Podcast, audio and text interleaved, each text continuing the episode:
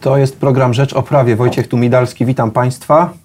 Naszym gościem jest dzisiaj sędzia Jarosław Matras z Izby Karnej Sądu Najwyższego, kierujący tą izbą. Dzień dobry, panie sędzio. Dzień dobry, panie redaktorze. Panie sędzio, jak już powiedziałem, pan kieruje w tej chwili Izbą Karną, bo e, sędzia Stanisław Zabłocki jest na urlopie. Ten urlop to jest powiedzmy taki urlop, który kończy się z, z końcem miesiąca, tak? Dobrze pamiętam? No ale mamy tutaj pewną, y, pewny dodatkowy obrót w tej sprawie, bo pan sędzia Zabłocki powiedział, że y, w tej dacie zamierzałby przechodzić w stan spoczynku z końcem sierpnia. Oczywiście może to jeszcze odwołać, prawda? Tak, to jest tak, jakby tak. rzecz nie, nie, niewiążąca, ale z tego wynikają pewne konsekwencje, prawda? To prawda. Yy, No, na dzień, jak gdyby, na tamten tydzień pan sędzia Zabłocki jak gdyby nie wycofał się ze swego oświadczenia o zamiarze przejściu w stan spoczynku. W związku z tym yy, jesteśmy w takim stanie, że na 31 sierpnia yy, to jest ostatni dzień jak gdyby pracy sędziego Stanisława Zabłockiego.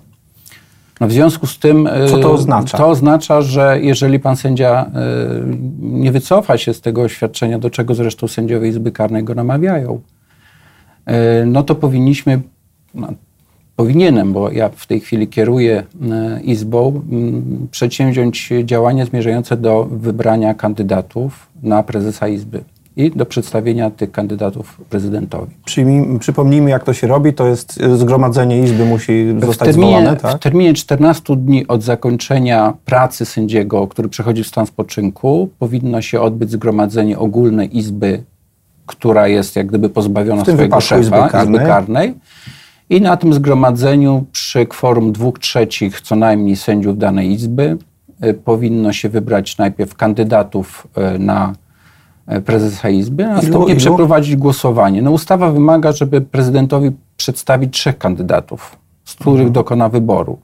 No, to jest trochę inna sytuacja niż w przypadku pierwszego prezesa, bo tam musi być tych kandydatów pięciu. E, W przypadku prezesów Izby jest to trzech kandydatów. No i oczywiście, jeśli pan prezes e, Stanisław Zabłocki e, nie wycofa tego oświadczenia, no to takie decyzje muszą zostać podjęte, no, ponieważ jest to wymóg ustawowy, żebyśmy w terminie 14 dni dokonali wyboru. Już pan rozważa jakąś datę zgromadzenia? Tak. Jaką? E? Rozważana jest data 6 września. Mhm. To jest e, w pierwszym tygodniu piątek, kiedy, e, kiedy Mhm. jak gdyby najmniej sesji jest, najmniej czynności sądowych, żebyśmy mogli spokojnie No odbyć wtedy wszyscy sędziowie mogą się Wszyscy zgromadzić. sędziowie. Wprawdzie jest to sezon jeszcze urlopowy dla niektórych, ale już mam wstępną jak gdyby rozeznanie, że kworum sędziowskie powinno być w naszej Izbie. Mówi się o jakichś kandydatach już teraz? No, zawsze się mówi. zawsze się mówi o kandydatach, ale nie chciałbym na ten temat Mhm. mówić. y, No, ponieważ no, nie chcę jak gdyby wpływać w jakikolwiek sposób na kolegów, którzy będą. Zresztą y, wybór kandydata jest dosyć y, bardzo demokratyczny. Każdy Mhm. sędzia dostanie listę y, wszystkich sędziów izbowych i ma Mhm. prawo i obowiązek wybrać jednego z kandydatów poprzez Jednego, tak? zakreślenie Każdy i, przy- wybiera i jednego. wybiera kandydatu. I osoby, które mają największą ilość tych tak zwanych y, głosów poparcia, Pierwsza trójka idzie do y, prezydenta, no jeśli tak? się oczywiście zdecydują, bo trzeba je następnie te osoby Zapytać wypytać, czy wyrażają zgodę na, y, na kandydowanie i, i jeżeli później wyrażą zgodę, no to te osoby, które uzyskają później najwięcej poparcia w tych głosowaniu, będą przedstawione prezydentowi. Głosowanie jest e, tajne, prawda? Tajne to jest głosowanie osobowe w Izbie, więc tajne. A pan sam, panie sędzio, czy pan rozważa e, wystąpienie w roli kandydata na prezesa Izby? To, to, zależy, czy, czy koledzy mnie wskażą. To ja poddaję się No pod tak, osąd. najpierw osąd jest lista, trzeba kolegów, być w pierwszej e, trójce. No tak, więc to jest, zależy wszystko od kolegów i dopiero wtedy mogę coś na ten temat Mhm. E, planować czy nie planować. No w mojej sytuacji jestem też e, realistą. I jako realista uważa pan, że pańskie szanse są wysokie, czy wręcz przeciwnie? No, uważam, że nie mam szans.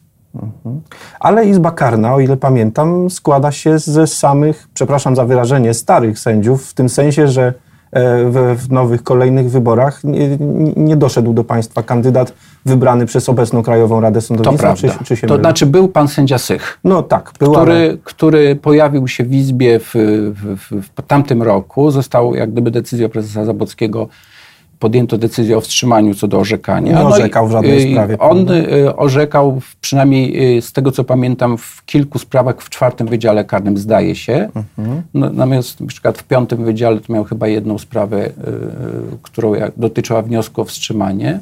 Z tego co kojarzę. Natomiast no już teraz go nie ma. Bo jest w Trybunale Bo jest Konstytucyjnym, został wybrany do Tak, Trybunału. no kontekst też e, dla nas jest o tyle ciekawy, że na kanwie jak gdyby sędziego Sycha w Izbie Karnej zostało sformułowane pytanie prawne Mhm. odnośnie właśnie statusu pana sędziego Sycha, no, które w tej chwili jest... No, stało się bezprzedmiotowe, jak rozumiem. Jeszcze tak? Mhm. rozstrzygnięcia formalnego nie mamy. Zost- Będzie, w- zdaje się, w październiku jest termin. E, W Siedmiu sędziów, nie, nie, u nas siedmiu, A, tak. siedmiu sędziów musi podjąć decyzję, czy w sytuacji, kiedy pana sędziego nie ma, nie ma. Tak. E, to czym możemy procedować, więc nie chcę wyprzedzać, bo to jest kwestia Mhm. oczywiście gremium sędziowskiego, ale no Pan jest tam w składzie? tak, Mhm. tak, jestem w No składzie. pewnie Jest to, jest to losowanie, także to jest nic, bo ponieważ te sprawy idą jak gdyby z losowania, więc jestem Po prostu losowaniu. został pan wylosowany Tak, do chociaż nie jestem sprawy. przewodniczącym składu, ale jestem w składzie tej, tej sprawy. Mhm. Więc pewnie pe- swojego poglądu na ten temat pan teraz nie może ujawnić w tej Nie sytuacji. chciałbym. Nie chciałbym. E, No więc jeszcze tylko nawiążę do tego, no Izba jest w całości złożona z sędziów powołanych jeszcze przed nastaniem Tak, obecnej Krajowej Rady Sądownictwa.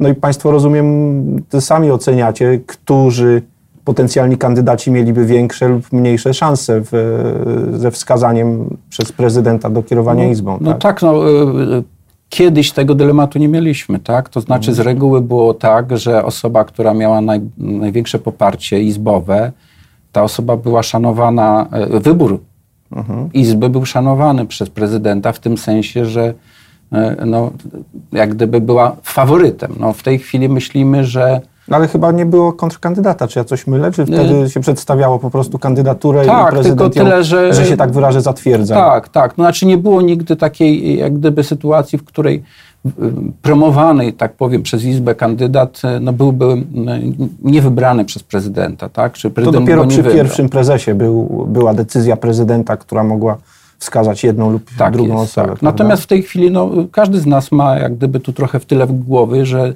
to nie tylko kwestia powiedzmy oceny tych kandydatów. Nie chodzi o popularność, tylko o doświadczenie, wiedzę, umiejętności kierowania odpowiednimi na przykład mniejszymi jednostkami jak wydziały. Tylko także no, mogą być inne kwestie, które związane są chociażby z orzekaniem.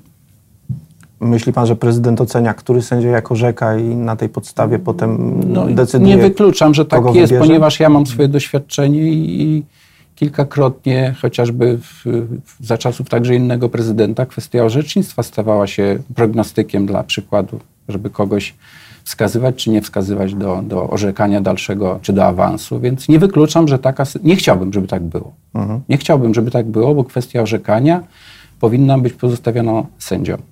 Natomiast e, nie przez ten pryzmat powinni być wybierani kandydaci, ale mam swoje doświadczenie i myślę, że to może być aspekt e, jeden z ważniejszych.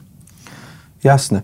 Panie sędzio, nawiążę jeszcze do e, tej kwestii, o której już chwilę rozmawialiśmy. E, Izba karna e, składa się z doświadczonych sędziów, którzy już długo w niej orzekają. Długo, bo no, doliczam jeszcze tych kilka lat od powstania obecnej Krajowej Rady Sądownictwa. Jest Izba Cywilna, Izba Pracy, no i dwie nowe izby, e, dyscyplinarna oraz kontroli nadzwyczajnej i spraw publicznych. Czy da się w Sądzie Najwyższym wyczuć e, jakieś antagonizmy między sędziami tych izb? No, no, zdarzają się oczywiście takie sytuacje, które wynikają z ocen każdego e, sędziego, które ten musi jak gdyby samodzielnie podjąć, jak będzie się zachowywał w relacji, czy jak się będzie zachowywał, czy jak się zachowuje w relacji do sędziów, którzy zostali ostatnio powołani do tych dwóch nowych izb. I zdarzają się sytuacje, w których być może sędziowie z tych nowych izb uważają, że to jest może y, zachowanie, no nie wiem, dla nich nieładne, czy, czy oczekują innego, ale kiedy y, wiąże się to na przykład, no to jest fakt, z niepodaniem dłoni do, do uścisku. W jakiejś takiej form, nieformalnej tak, sytuacji na korytarzu, typu korytarz, tak, zdarza się. To nie będę zaprzeczał, taki fakt miał miejsce. Jednostkowy, czy to jakieś jest no, szersze o, o, zjawisko? O kilku słyszałem, natomiast nie wiem, czy, czy, czy to jest szersze zjawisko. O kilku, no, nie mamy zbyt dużo kontaktów z nowymi sędziami, bo mhm. akurat Izba Karna e, znajduje się w tej części budynku, w której jak gdyby nie mamy sąsiadów e, sędziów. Jest korytarz w całym Tak, także my mhm. troszeczkę jesteśmy izolowani w ten sposób i mamy rzadki kontakt z nowymi sędziami. No, z reguły jest to kontakt e, przypadkowy, tak powiedzmy, na, na, korytarzu czy nawet na stołówce. No bo przynajmniej w pewnej części to Państwo się przecież znacie, tak, bo tak. poza byciem sędzią tak, jesteście także tak, tak. uczestnikami życia naukowego, to prawda. To są to sędziowie, z, e, którzy kiedyś orzekali w innych sądach, być może byli przez was szkoleni, tak, no, prawda? To, to, nie są obce osoby. Byli, byli sędziowie, którzy byli na przykład w Izbie Karnej na A delegacji. delegacji tak, tak, tak, byli sędziowie z perspektywami powiedzmy nawet, no, którzy mhm. w tej chwili są w innych izbach to jest coś, na co wyście się wewnętrznie umawiali nie, w Izbie? Że, nie, że panie to... redaktorze, to jest ocena każdego z sędziów i nigdy nikomu się nie umawiamy, nie każemy czy nie sugerujemy, jak się ma zachowywać. Oczywiście są osoby jak gdyby w takich zachowaniach bardziej radykalne i mniej radykalne. To jest kwestia oceny każdego z nas. Ja, tak jak kiedyś napisałem, ja y, byłem z kilkoma osobami na ty, już nie jestem. To jest moja ocena. Mhm. A coś w związku z tym się dzieje z nie. przeciwnej strony? Nie. To Jeśli znaczy... w ogóle można mówić o przeciwnej stronie, bo... Nie, no wie pan, no myślę, że relacje ogólnie są poprawne, to znaczy nikt nikomu... Jak kulturalni y, ludzie względem tak, siebie. Tak. Widzimy się, mówimy sobie dzień dobry, czy koledzy, mhm. którzy się witają, podają ręce. Mhm. No tutaj mhm. dłonie nie ma żadnych jak gdyby nieprzyjemnych zjawisk. Mhm. Jeśli by ktoś mówił, że tam jest jakaś no, wyjątkowo niekulturalna atmosfera, to zaprzeczam. No, no, mhm. jesteśmy ludźmi kulturalnymi, staramy się po prostu pewne oceny musimy niestety wyprowadzać z mhm. tego. I jeżeli ja uważam, że kandydowanie, a wyraziłem to wprost, ja bym nigdy nie kandydował e, do KRS-u obecnego, do nowego. E, I mam swoją ocenę tej instytucji. Mhm i mam odpowiedni ogląd ludzi, którzy kandydują. Do mhm. Sądu Najwyższego. No, są też kandydaci do Sądu Najwyższego z najróżniejszych środowisk. Oczywiście. E, czy, taki sam, czy taki sam ma Pan pogląd o kandydatach do Sądu Najwyższego, tak. że, że obecnie nigdy by Pan nie kandydował? Tak, tak. No więc słychać publicznie... Oczywiście są inne sytuacje w przypadku, ja wiem, że to może dochodzić do pewnego paradoksu albo y, jak gdyby logicznie jest niewytłumaczalne, bo trochę rozumiem na przykład sędziów, którzy zaczynają karierę. Mhm. Czyli są po szkole krakowskiej, próbują mhm. osiągnąć ten pierwszy etap, no i mają sytuację prawną taką, jaką mają. No nie mają innego wyjścia. Jeśli mhm. chcą zacząć orzekać, pracować, do czego się kształcili przez wiele, wiele lat, no to, to musi stanąć przed to KRS-em. Musi stanąć tak? przed KRS-em. Natomiast sędzia sądu rejonowego, okręgowego, apelacyjnego, który chce awansować, który tak? chce awansować, nie musi, może, mhm. ale nie musi. Ja bym nie stanął przed tym KRS. Mhm. A słyszał pan o takich przypadkach sędziów, którzy na przykład kandydują do Izby Dyscyplinarnej obecnie Sądu Najwyższego, żeby przetestować system, jak oni to sami mówią. I tu robię ten wyjątek. Aha. Rozumiem tych sędziów, ich pobudki i jasną deklarację, że chodzi o formę pewnego sprzeciwu albo inaczej no, zasygnalizowania nieprawidłowości, które w ich ocenie zaistniały mhm. przy powołaniu e, nowej Krajowej Rady Sądownictwa. Ale ich przecież, rozumiem. Mhm. Ale przecież innego KRS-u nie ma. To prawda. Mhm. To, to jest ten jedyny, przed którym to można prawda. stanąć. No i... i to jest cała komplikacja mhm. naszego systemu prawnego i sytuacja, jaka się wytworzyła, która no jest wyjątkowo ciężka dla każdego i każdy musi podjąć samodzielnie ocenę. I broń Boże, ja nie potępiam nikogo z tych ludzi. Ja tylko mówię, mam własną ocenę.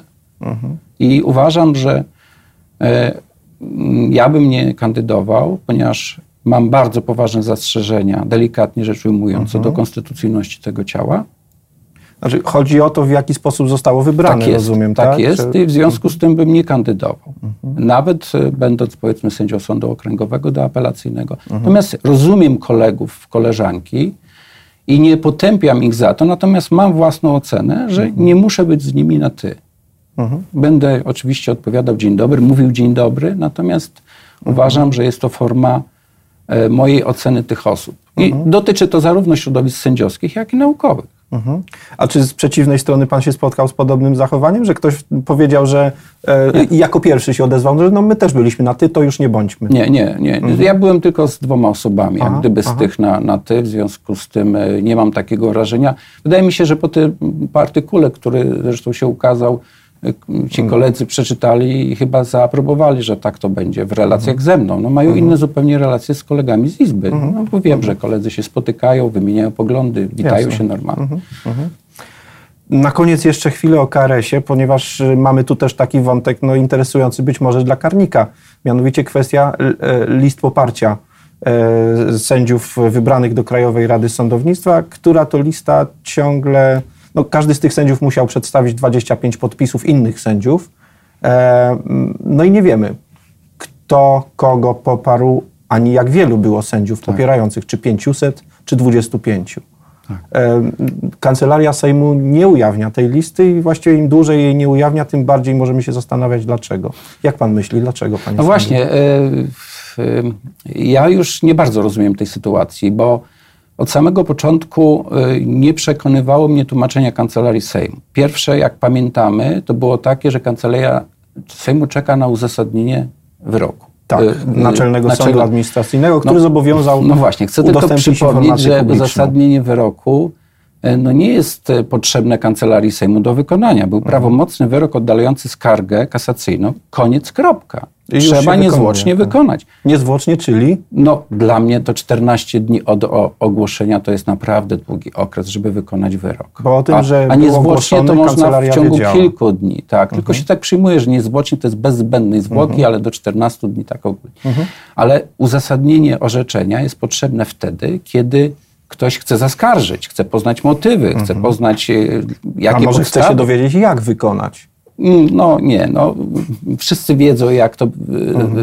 y, wiadomo było już po rozprawie przecież, która była jawną rozprawą. Z udziałem tak, kancelarii, tak? Kwestia wykonania jest najmniej wątpliwa. Więc jeżeli na początku mówi się, że czekamy na uzasadnienie, potem kancelaria czeka nie wiadomo na co, Mhm. potem jeden z polityków ważnych mówi, że no jest kwestia ochrony danych osobowych i nagle jest Marszałek Terlecki był uprzejmy. tak jest. Interwencja e, prezesa Urzędu Ochrony Danych Osobowych, to dla mnie ten kontekst sytuacyjny jako dla sędziego Mhm. e, wiele mówi.